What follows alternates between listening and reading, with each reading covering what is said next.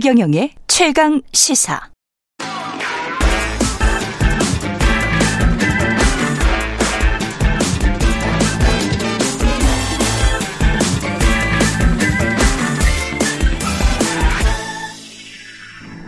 네, 최경영의 최강 시사 한 번 더 뉴스 시간입니다. 오늘은 정은정 작가와 함께하겠습니다. 안녕하십니까? 네, 안녕하세요. 예, 어제부터 한국도 중국발 입국자 네. PCR 검사를 했는데 어제 굉장히 좀 혼잡했다고 들었습니다. 네, 중국이 제로 코로나 정책을 접으면서 음. 코로나19 감염자들이 지금 폭발적으로 늘어나는 상황이잖아요. 그래서 얼마 전 이탈리아에서 입국하는 중국인들의 어떤 이게 조사를 해보니까 어, 코로나19 바이러스 감염률 거의 50% 육박했다고 하더라고요. 음. 그러면서 이제 각 나라마다 잔뜩 긴장이 올라왔는데 네. 지금 현재 미국과 호주, 유럽 등 약 14개국이 입국을 제한하고 있고 네. 아예 모로코 같은 경우에는 전면 입국 제한을 하고 있습니다. 예, 이에 한국도 굉장히 강력한 조치를 취하고 있는데요.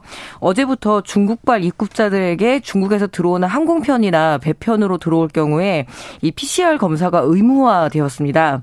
이번 조처에 따라서 홍콩과 마카오 마카오를 제외한 중국에서 오는 이 90일 미만 단기 체류 외국인은 입국 즉시 PCR 검사를 하고 다른 격리된 장소에서 결과를 기다려야 된다고 하더라고요. 예. 예 군인이 이렇게 이끌고 가더라고요. 네. 또 내국인과 90일 이상 장기 체류 외국인은 보건소 등에서 별도로 PCR 검사를 받고 음. 결과가 나올 때까지 자가 격리를 해야 된다고 합니다. 예. 갑작스럽게 제도가 실시가 돼서 뭐 굉장히 지금 혼란스러운 그런 상황이고요. 예. 네네. 대기 시간도 굉장히 길었었고. 네네. 예.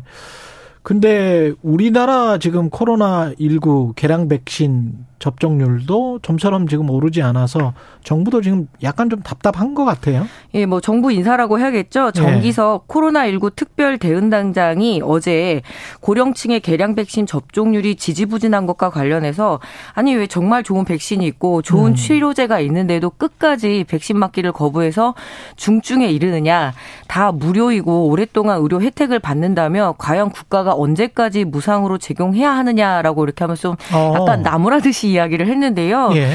백신을 거부해서 코로나19로 중증에 이르는 경우를 무단 횡단에 비유를 했습니다. 음. 하지만 이 무단 횡단과 백신 접종 안 받는 것을 같은 선상에 놓는 것은 어폐가 있잖아요. 음. 하나는 꼭 지켜야 되는 법인 거고 예. 하나는 그냥 굉장히 적극적인 권장 사항이죠. 예, 예, 그래서 지키지 않는다는 경우에 뭐 처벌을 받는다라는 이런 뉘앙스 때문에 음. 상당히 좀 불쾌한 면이 있죠. 이렇게 국민들을 좀 훈육하듯이 예. 이야기를 했으니까요. 약간 좀 인센티브랄지 이런 거는 초기에도 있었지 않습니까? 예. 그런데 예. 지금은 이제 그러면은 헌혈할 때 이렇게 상품권 주는 것처럼 그런 어. 상품권이라도 주어야 되지 않느냐 이렇게 이야기를 하고 있는데요. 예. 아, 그렇다고 해서 이 접종률이 올라갈지는 의문입니다. 네. 예.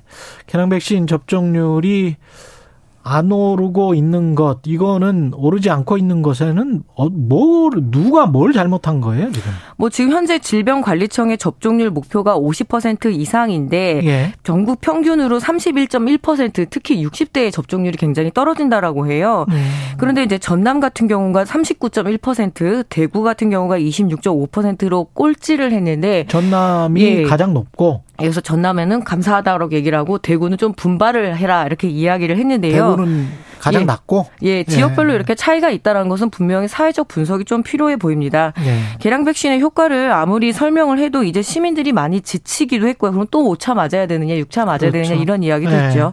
무엇보다 지금 현 정부가 과학 방역을 내세우면서 이 백신에 대한 자율 선택에 맡기겠다라는 뉘앙스들을 지난번 대선 과정에서 계속 이렇게, 음. 이렇게 뿌려왔잖아요. 예. 그리고 무엇보다 이 백 경란 전 질병청장의 백신 회사 주식 보유와 여러 가지 이해 충돌의 문제 때문에 어, 굉장한 신뢰를 좀 잃은 그런 정치적인 신뢰 실패라고도 할 수 있고요. 국민들이 예. 점차 이 코로나에 관해서 어, 이 감기, 독감 비슷한 거 아니냐 이런 생각을 가지시는 분들도 굉장히 많아서 그래서 예. 백신을 안 맞지 않나 그런 생각도 좀 예, 들고요. 장기화돼 있고 그래서 결국 정치적 해법이 필요할 텐데요. 예. 예. 걱정입니다. 지금 뭐 새로운 변이 바이러스들도 속출하고 있다고 하니까요. 예. 네네. 그리고 카드 이용 한도 같은 경우에 카드사들이 그냥 지금 갑자기 줄여버렸어요? 사용 한도를? 네, 갑자기 1월 2일 어제였죠. 이 새해가 밝았는데 예. 고금리 장기하에 그 경기가 좋지는 않을 거라는 전망들이 쏟아져 나오면서 음. 각 카드사들 대표적으로 뭐 신한, 삼성, 국민, 현대, 롯데 뭐 국민들 한두 장씩 다 갖고 있는 카드사들이잖아요. 그렇죠. 그런데 갑자기 일부 회원들에게 사용 한도 하향 조정을 통보했다고 합니다. 일부 회원들에게만? 네, 그런데 그 일부 회원들이 생각보다는 많았고 뭐 예를 들어서 현대카드의 어떤 그 사용자가 같은 경우에는 사용 한도가 3천만 원이었는데 갑자기 200만 원으로 줄었다라고 이렇게 통보가 왔는데 일단 기분도 나쁠 것 같아요. 예, 단 한 번도 연체한 적도 없고 네. 신용도에 네. 문제도 없는데 그렇게 일방적으로 통보를 받을 경우에는 상당히 불쾌할 수밖에 없죠. 네, 카드사가 내 신용도를 낮게 보는 거잖아요. 그렇죠. 이게 예. 지금. 그리고 잠재적으로 연체할 것이다라고 이렇게 해서 예비 그렇죠. 연체자로 이렇게 취급을 하는 건데요. 이용 한도 점검에서 예년보다 엄격한 내부 잣대를 들이대서 하향 조정 했다라는 설명입니다. 네. 이게 표준 약관에 원래 이렇게 자의적으로 네. 본인들이 하향 조정할 수 있다. 네, 이렇게 네. 돼 있습니까? 네, 표준 약관과 이용 한도 관련 모범 규준에 따르면 네. 카드사들은 연간 1회 이상 정기적으로 회원들에게 이 이용 한도 적정성을 점검할 수 있다라고 이렇게 적혀져 있다고는 합니다. 연간 1회? 예. 하지만 1회 이상? 2회 이상. 예. 그러니까 이게 어떤 오. 카드사 입장에서 뭐 나름대로 판단하기 예, 판단에 따른 거죠. 그러네요. 예, 그런데 그러면 1년에 뭐 서너 번 해도 상관이 없네. 뭐 그렇죠. 근데 이게 그 사용자들의 편의성을 무시한 데에 따른 비 비판이 굉장히 쏟아지고 있는데 음. 일례로 저 같은 경우에는 굉장히 사용액이 적으니까 예. 그러니까 연체도 당연히 안 하겠죠. 그렇죠. 그래서 정말 지긋지긋할 정도로 한도를 늘려주겠다, 대출을 받아라. 그랬던 적은 예. 또 언젠데? 예, 이런 상품이 예. 있다라고 계속 연락이 와서 차라리 스팸을 걸어버릴까 뭐 이런 생각을 그, 할 정도로 그랬었죠. 예, 귀찮게 했는데 갑자기 이렇게 그 잠정적인 연체자 취급을 하면서 사용 한도 음. 폭을 확 줄여버리면서 굉장히 논란이 지금 심해고 있네요. 심해지고 있네요. 2003년이었나요? 카드 네. 대란 사태가 한 번 있었었잖아요. 네네. 카드를 무분별하게 줬다가 그랬다가 뭐 이게 굉장히 좀 부채가 쌓이고 그래서 카드사들이 망하기 직전까지 갔던 그런 사태가 있었는데 그거를 지금 염려하는 것 같기도 하고 근데 이렇게 선제적으로 하향 조정하는 게 금융시장에 어떤 사인을 줄지는 모르겠습니다. 약간 좀 우려가 되네. 네, 이렇게 네. 사용 한도를 줄이는 것뿐만 아니라 음. 뭐 자동차 할부나 카드론 등 이런 대출 상품에 대해서 상당히 축소 운영을 하겠다라고 밝히고 있고요. 네. 그리고 각종 할인 이벤트나 예, 포인트 사용 같은 거 있잖아요. 예, 예 그런 이제까지 해줬던 거. 예, 그런 서비스도 줄이겠다고 하니까 전반적으로 그걸 미끼로 네. 해서 카드를 그러면 카드를 발행을 그때는 왜 그렇게 약속을 해놓고 이건 좀 너무 너무하는 예. 거 아니에요? 예, 무엇보다 지금 대부업체 1위였던 러시앤캐시가 신규 대출을 정면 중단했거든요. 여러 네. 가지 이제 금융이 굉장히 경색 국면인데 음.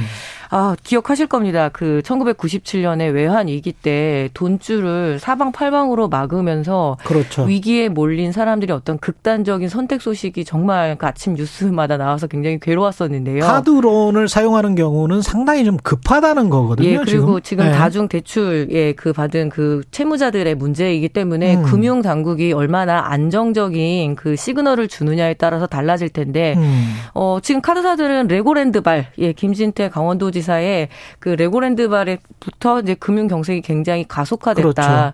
그런 면에선 지금 정부의 책임이 없진 않거든요. 그렇죠. 그래서 안정적인 어떤 금융 시그널 주는 거 굉장히 중요하다고 생각합니다. 정부 금융 당국도 좀 이거 살펴봐야 될 것 같아요. 왜냐하면은 굉장히 좀 힘드신 분들은 단기간에 급전을 해서 또 생활비로 써야 되는 측면도 있고 네. 당장 생계 우리가 세모녀 사건 같은 것도 그렇죠. 있었고 또 되풀이되면 안 되니까요. 일단 네, 지난 뭐 코로나 장기화부터 해서 지금 이제 그 혹독한 불경기가 예측이 되고 있는데 이렇게 예.